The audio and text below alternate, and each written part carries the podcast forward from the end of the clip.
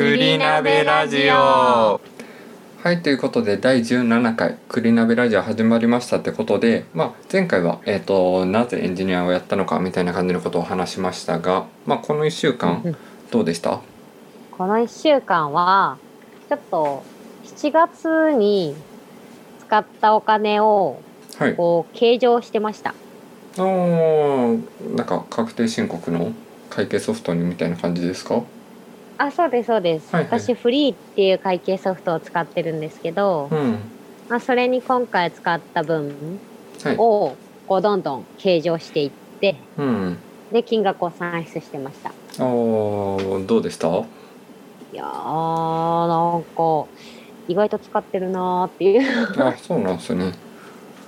意外と使ってるなーっていうのが、ちょっと反省点であって、うんで私毎月その月末らへんになったら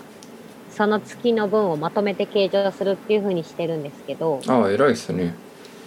いやいやただそのそうなると月の終わりに今月い,、えっと、まあいくらどうだったかっていうのがはい初めてわかるうんうんなので途中で使いすぎやなっていうのがなかなかこう気づけない部分があるんでああでもそこは、まあ、月1回気づけてる感じにはなると思うんで、その次の月とかにその分を反映させて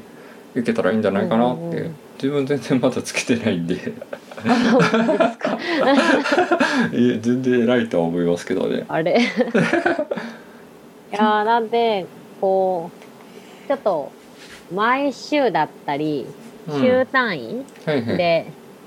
こう形状とは別にうんうんいくら使ってるっていうのがこう分かるようにお小遣いアプリみたいなんではいはいはいつけようかなーと思ってますっていうところです。ああいいですねでも自分の周りとかもフリーランスで全然つけてない人の方が多いですよマジですかなんか月でつける方が少ない気がしますよもうあの確定申告前に一気にガーってやるうんうんうん人の方が多い割合的には多いイメージありますけどね、まあ、個人でやってる人に関しては 私の周りだとなんかもうすごいなっていう人ははい1週間単位でつけてます。ああすごいですねうん。なんで、ああ、1週間単位はすごいな。そこまでちょっと真似できないかなうんって思ってるんで、せめて毎月単位だけでもって思ってやってる感じです。うんなるほど栗本さんは今週どうでしたはい、えっと、今週に関しては、えっと、まあ、先週、えっと、まあ、歌ってみたの動画上げようと思って、えっと、録音したっていう話をしたと思うんですけど、うんうんまあ、えっと、今週その録音のした、えー音声にいろいろ加工を加えたりだとか、えっと、編集とかをいろいろやってみて、楽しんでましたっていう。 いや、ところ楽しめてたんなら良かったです。いやでもやっぱり難しいなと思って奥が深いというかあとなんかやっぱりその音響とかになるんで音響の用語とかがまだ全然わからないでうんうん。その辺とかの勉強とかをしていく必要があるなっていうのは思いましたね。なるほど。まあ難しいですようんね。業界も違いますね。そうなんですよね。まあなんで自分のまあ知り合いというかまあいろいろと教わってる人とかがいるんでなんかえっとその人からいろいろ聞ける環境ではあるのでまあその人からいろいろと、えー知識を得ていこうかなっていう感じでは今のところ思ってるっていうところですね。うん。はい。いい感じですね。自分に関しては本当にいろいろといじくってたりだとかあとはプロジェクトのうんうんを動かしてたりだとかその辺で今週は終わったかなっていうところですいやーでも着々と歌ってみた が近づいてきてるなーと思って楽しみにしてますね。はいまあっていうところでえっ、とじゃあテンプレートを話しますかはい。はい、えっと、この番組は現役フリーランスエンジニアである栗本と渡辺の2人で毎回テーマを出し合いアウトプットの習慣をつけていこうというのを趣旨とした番組になります。はい、はい。ってことで今回のテーマは話し方についてになります。で、えっと、前回は渡辺さんからだったんで今回は自分からになりますっていうところですけど渡辺さんの方は準備はできてる感じですか大丈夫です。まあ私は、今回は高校というか、はい後なんで。まあまあまあ。古本さんこそ大丈夫ですか多分大丈夫です。おおーはい、じゃあ早速話し方について話していきたいと思います。はい。そうしましたら、今回選考、栗本さんからなので、お願いします。はい、ということで、まあ、話し方についてっていう感じですけど、まあ、自分に関しては、えっと話す時に意識した点、えっとラジオ始めてから意識意識をするようになった点についてちょっと話したら話せたらなっていう感じで思ってます。 うんなんかめっちゃ噛んでる。神々ですね。 飛ばしてますね。まあえっと一応4つ、えーテーマとしては置いてるんですけど、まあ、意識してる点4つ、まあ、1つ目が録音した音声をちゃんと聞いて、えっと反省することっていうのが1つ目で2つ目がか滑舌を改善をしていこうっていう感じで思ってて、まあ、それについてで、えっと3つ目が話す機会自体を増やしているっていうところで4つ目が、えー話す内容を考えてから話していくっていうのを意識してるみたいな感じのこの4つについて話していきたいと思います。おお、まとまってますね。はい、で1つ目なんですけど録音した音声を聞くことっていう感じで、まあ、ラジオを始めてからやっぱり自分の音声を喋ってる時の音声とかを聞く機会がだいぶ増えたので、まあえっと、話し方についてコンプレックスを持ってる人とかやってもらえたらなっていう感じは思ってるんですけど、まあ、録音する時のメリットとしては自分の口癖に関して知ることができること、うん、知ることができるっていうのが1つ目とあと2つ目がえっと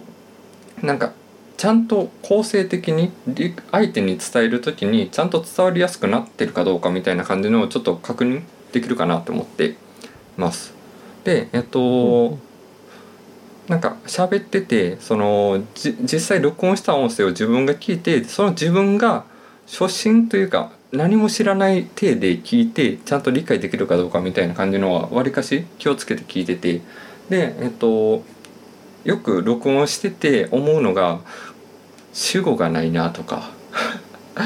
あ、とかなんかもっとこういう別の喋り方があるなみたいな感じのところって結構反省になるなと思って。ふんふんふんふんそういうところがなんか今の、まあ、最初よりかは良くなった点にはなるのかなっていう感じで思ってます。ふんふんふんふんはいまあ、1つ目に関してはそんな感じですけど、えっと、2つ目が滑舌の改善をちょっと頑張って意識してやってるっていうところがあってでこれに関しては歌の練習というか歌ってみたをあげようと思ってるんでそもそも滑舌は悪い と、なんか歌える曲の幅とかも狭まってきたりだとかあとリズムにちゃんと乗れないとかがあるんでなんでそもそもそっちのラジオだけじゃなくて歌ってみたの活動をしていきたいから滑舌を意識してるみたいなのが一つありうんうんうまんす。で、まあ、実際にどういうことやってるのかみたいな感じですけど、まあ、早口言葉とか ありありがちですけど。はいどうですかその早口言葉で効果あるなーって実感はありますあ効果めっちゃありますよ。ええただ舌の筋トレができるっていうところですかうんねう。ん舌をいかに動かすかっていうことが大事で、なんかその舌を動かせるようにとか柔らかくなると、その弾く音とかたとかちうんまあ他行とか来行とかって結構舌使ってるんですよ。そこの発音が綺麗に聞こえるようになるっていう感じですかね。へえでじゃあずっと赤パジャマパジャマキパジャマ赤パジャマパジャマキパジャマってずっと言う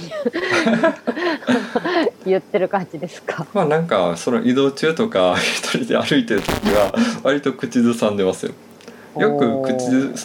よく口ずさんでるのはなんかあの竹垣に竹がえあの竹垣に竹立てかけてるのは竹立てかけた方があ言えねえやばい本当によく言ってますあ言ってますよあの竹本垣当にによく言ってますあの竹垣に竹立てかけたのは竹立てかけたかったから竹立てかけたこれですおこおれを何度も繰り返し言ってるみたいな感じですねなるほどはいなんまかああの滑舌を良くする方法でなんか英語をこう口に出すっていうのもうんうん効果あるって聞きますけどはいね。はいはいなんか英語とかも多分発音とかで舌とか使ったりだとかあるんで、多分そういうのもあると思いますねねあとなんかよくそのアナウンサーの人とかが練習にしてるので「ウイロウリ」っていうやつがあるんでそれをなんか、えっと文章読んでみるっていうのも多分滑舌の改善にはいいかなっていうのを思いますねへえ。はいまあ2つ目に関してはそんな感じですかねふんふんで3つ目が話す機会を増やしてるみたいな感じのところですけどまあこれはそもそもこういう話す機会とか増やしたりだとか一人でいる時もその声に出すようにみたいな感じのを意識してるっていうところですね。声に出すようにしてる。例えばその本読む時もその音読するとかってことですああまさしくで、えっと、読書する時も音読で声に出して読むとかあとなんか覚えたい箇所を声に出すと記憶にも定着しやすいみたいな感じのもあるらしくてなんでそういうこともあって、おえっと、読書の朗読やったりだとかあとまあプロジェクトん入ってるプロジェクト内で話す機会とかもなんか積極的に話すようにみたいな感じのところも少し意識してるっていうところですかね。うんうんうん。あとその独り言 を割となんか言うようになりましたそれはどうだからいいの かな。まあなんかこの独り言に関しても何かしら出来事があった時になんか反射的に声出せるようにみたいなのうんうんうん普段から練習しするためにみたいな感じですねなんで人前でいる時にこんな独り言ずっと喋るというよりかはまあ特にやりやすいのはゲームとかがやりやすいのかなと思ってはいはいはい。なんでゲームとかもその、まあ、自分好きなのがスプラトゥーンとかやったりとかするんですけど、えっと、うんうん。なんか今の状況を口で整理するみたいな感じですね。なんで敵があそこにおるからこういうルート通っていったらいけるかなみたいな感じのとかをなんか割と口ずさみながらプレイしたりをやってます。おーなるほど。まあそれなら全然。いうん、や私その口ぐす口癖じゃないな。その独り言。はいはい。をこうよく言う人の方がこう頭がいいっていうのを昔聞いたことがあってああそうなんですね。で学生の頃にこうそれを知ってあ頭いいって思われたいと思ってでこう意図的に独り言をこう言うようにはいはいはい。した時期があっておお。でもそれってこう独り言をよく話す人は頭がいいっていうことをみんなが知ってることが前提じゃないですか。まあそうですね。でもそういうわけじゃないじゃんなんでこう独り言よく言うやつみたいなおお。 ちょっと変な人みたいな。そうそうほんでなんか独り言なんか格段に増えてない気持ち悪いよって言われてやめようって思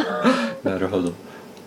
あ独り言に関してはすごい練習になるのは自分、まあ、当分やってなかったんですけど、えっと、昔ニコニコ生放送とかやってたんでそれうんうんを配信とかしだすとめっちゃ独り言を喋れるようになりますよ。おーそのそれこそ無名の時って誰も人来ないじゃないですか。でもいざ人まがあそうですよね来た時になんか無無音だったらすぐどっか行かれるんで多少なりとも一人で喋っとかないとダメなんですよ。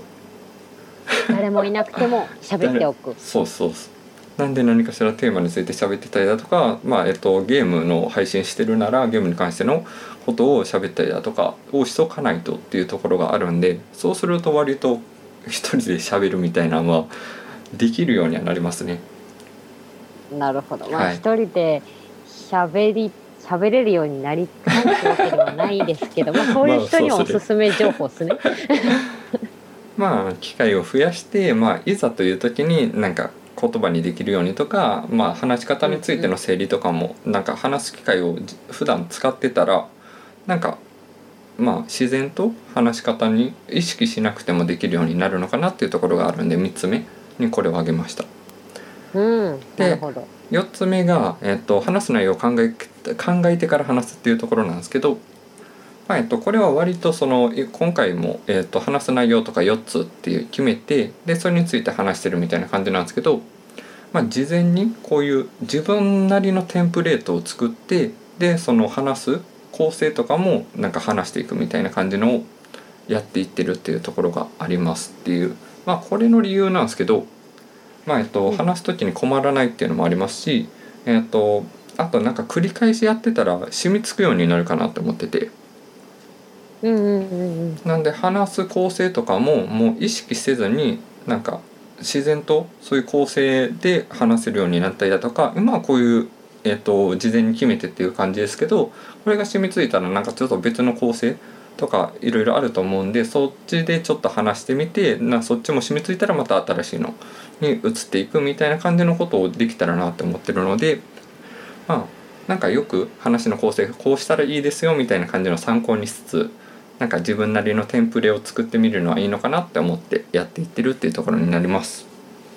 うんうんうん。はい、そうですね。こう、今は確かに、こうこういう内容を喋ろうっていう、うん、なんか会話っていうよりかは、どっちかっていうと、こう、まあラジオなんで発信そうですね。なんでこう、そういう、まあ台本はないですけど、自分の中で軽く台本を作って、それを発信すうるん、っていう感じですけど、まあそれを繰り返していれば、発信じゃなくて、こう、会話うん、でも、うまく喋れるようになったりっていうのができるかもしれないですね。そうですね。まあわりかしこの話す内容決めてからってなるとプレゼンっぽくはなっちゃうんですけどね。まあそうですね。なんでまあ対談は対談用でなんかもっと別の喋り方とか話を広げていくような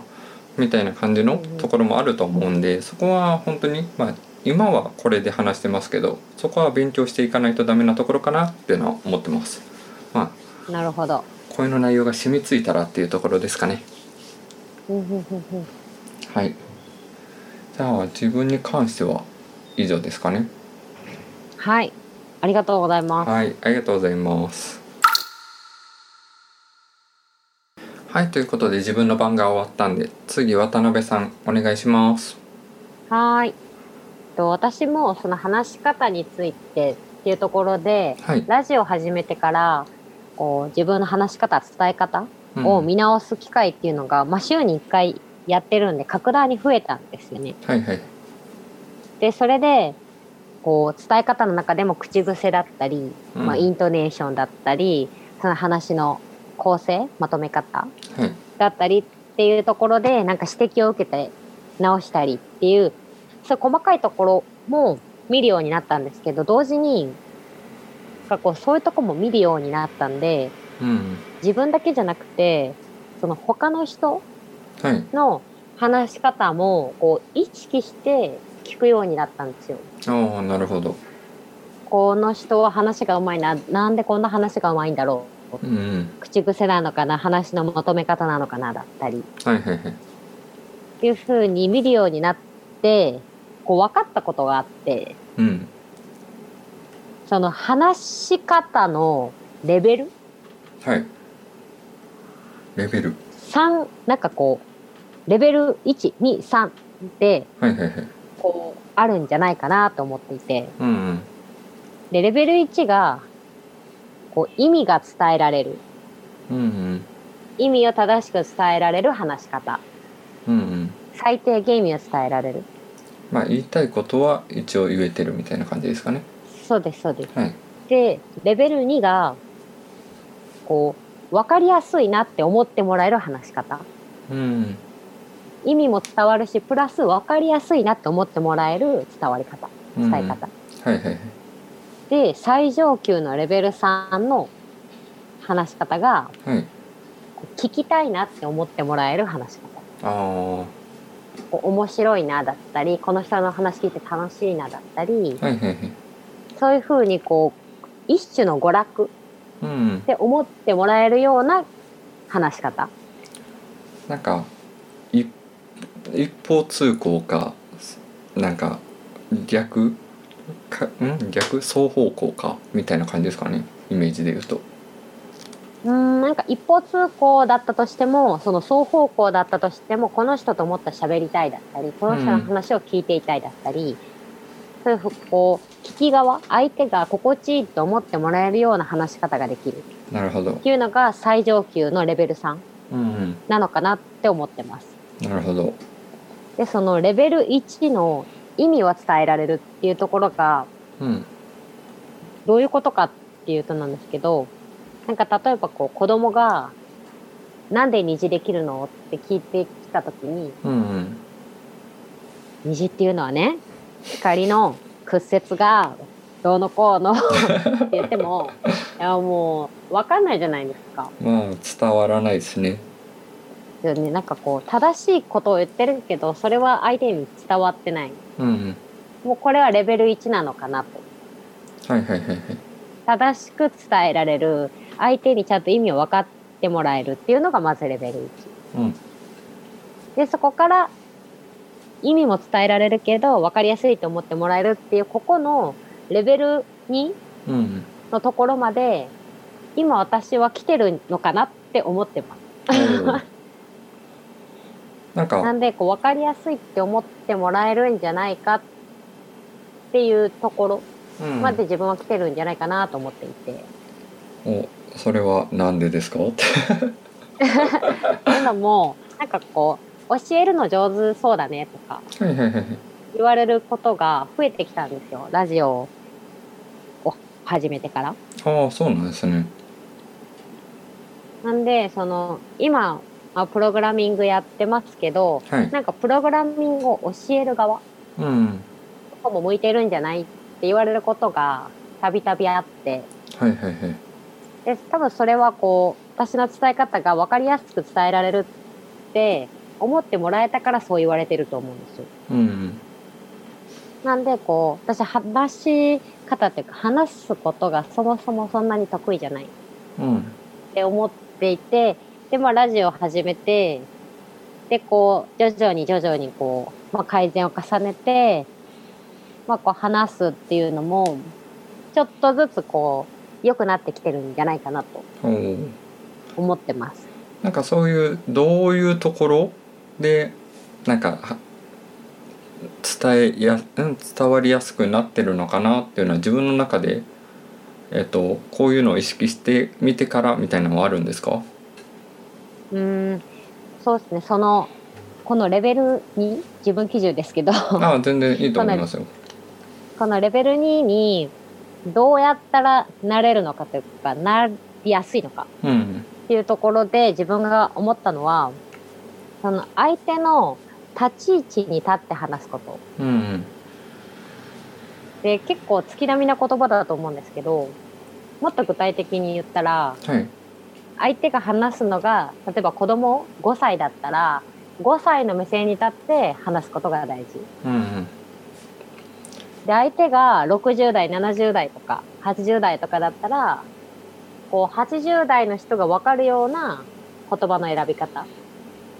それは自分が80代の立場にならないとこう浮かんでこない言葉だったりすると思うんですよ。うんうんそうですね。で相手のその立ち位置にいかに立てるかっていうところが分かりやすい言葉をチョイスできるかっていうところにつながってくる。なるほど。と思うんですけどとはいえ、まあ、月並みじゃないですかうん相手の立ち位置に立って話すなんてなんで私は考えましたうん、おなんですか なんかこうとはいえじゃあどうしたらいいのっていうところかなって思って私だったらはそいれ聞いても、相手の立場になってってよく言うけどとはいえどうしたらいいのっていうで妄想力を磨くんですよお妄想力はいはいはい。そうです。妄想力。いや、これは、いや、結構いいアドバイスだと思う。具体的に具体的に、あ、もっと具体的に、うもん聞い聞いてもいい ですかっと具体的にか、もう。 あの、相手の立場に立つっていうのって、一種の妄想だと思うんですよ。うん相手が今どういうことを考えてそうかとか、はいはいどういうことは知ってそうかだったり、うんうんまあそういうのってそうですこああごめんなさいどうぞういやいや なんかそういうのってこう相手が相手の立場に自分がどれだけ妄想できるかっていうところだと思うんでうんうんもうなんか何の妄想でもいいんですよ。なんか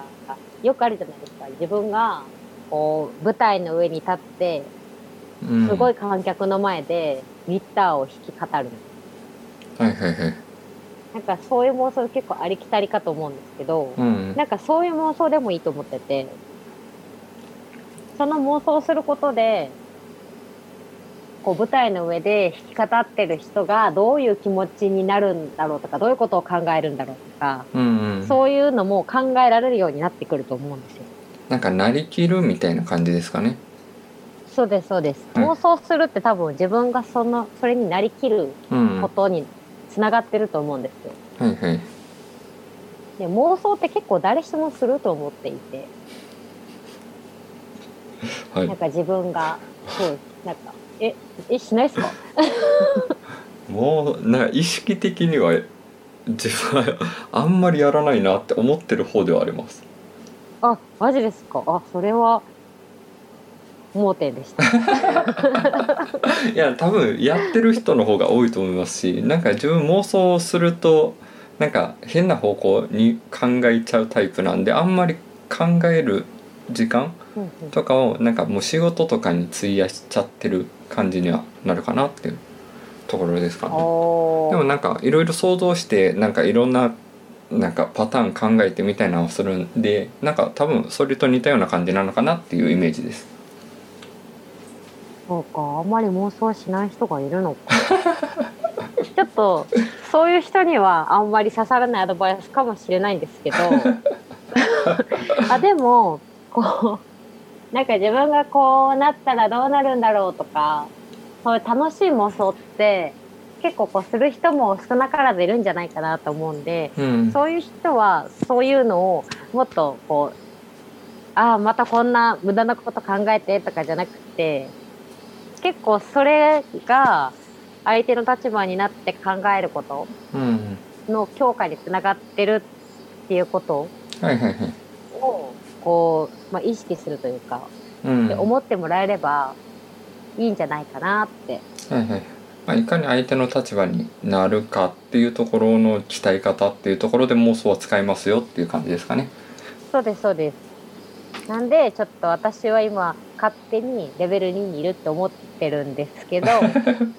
こうだから今度はレベル 3? うん、そのラジオするって少なくともこう聞きたいなって思ってもらえることが大事だなっ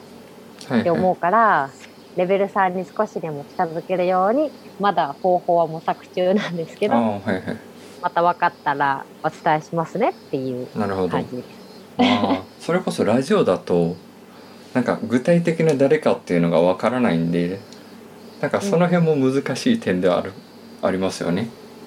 そうですね。こんなま感じですかねあ。はい、ありがとうございます。はーい。はいということでテーマに関しては、えー話していったんですけどじゃあ次回のテーマどうしていきましょうか次回のテーマは、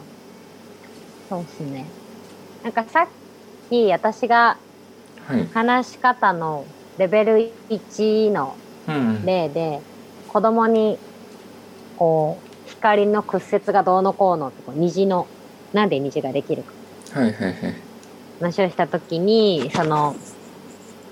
子供を引き合いに出したと思うんですけど、うんまあなんか、自分に、その、もし子供がいたとき、できたら、うんが、こう、教え方とか、はいはないんかそもそもどういうことをもう教えたいとか、こういう風に教えたくないなとか、なんかそういうのうんとかどうですかああもう子供ができたとししてっていうことですかねそうです、そうです。まあなんかさっきの話し確かはいはいてる最中にこう、そうですね、なんか教え方一つとってもいろいろあって、うんうんまあ確かに自分も子供に関しては、えっと、自分の姉が、えっと、子供3人目生まれたんですよ。おおおめでとうございますまあ、 コそロれナはおめでたいコロナの影響でちょっとまあ 自分は全然帰れないんですけどまあまあまあでもよかったじゃないですか、まあなんでなんか割とその姉が子供できた時になんかもう自分だったらどう育てるのかなみたいな感じのを考えたことは多少あるはあるんで そうなんですねえめちゃくちゃタイムリーじゃんなんでまあえっとせっかく3人目生まれたことですし 自分じゃないですけど姉ですけどあまあまあまあまあなんで考えるきっかけというか考えるタイミングとしてはいいのかなっていう感じですかね。うんいいじゃないですかじゃあそうしましょはい。じゃあということで次回のテーマに関してはもし自分に子供ができたら、えっと何を教えて何を教えてくれないかっ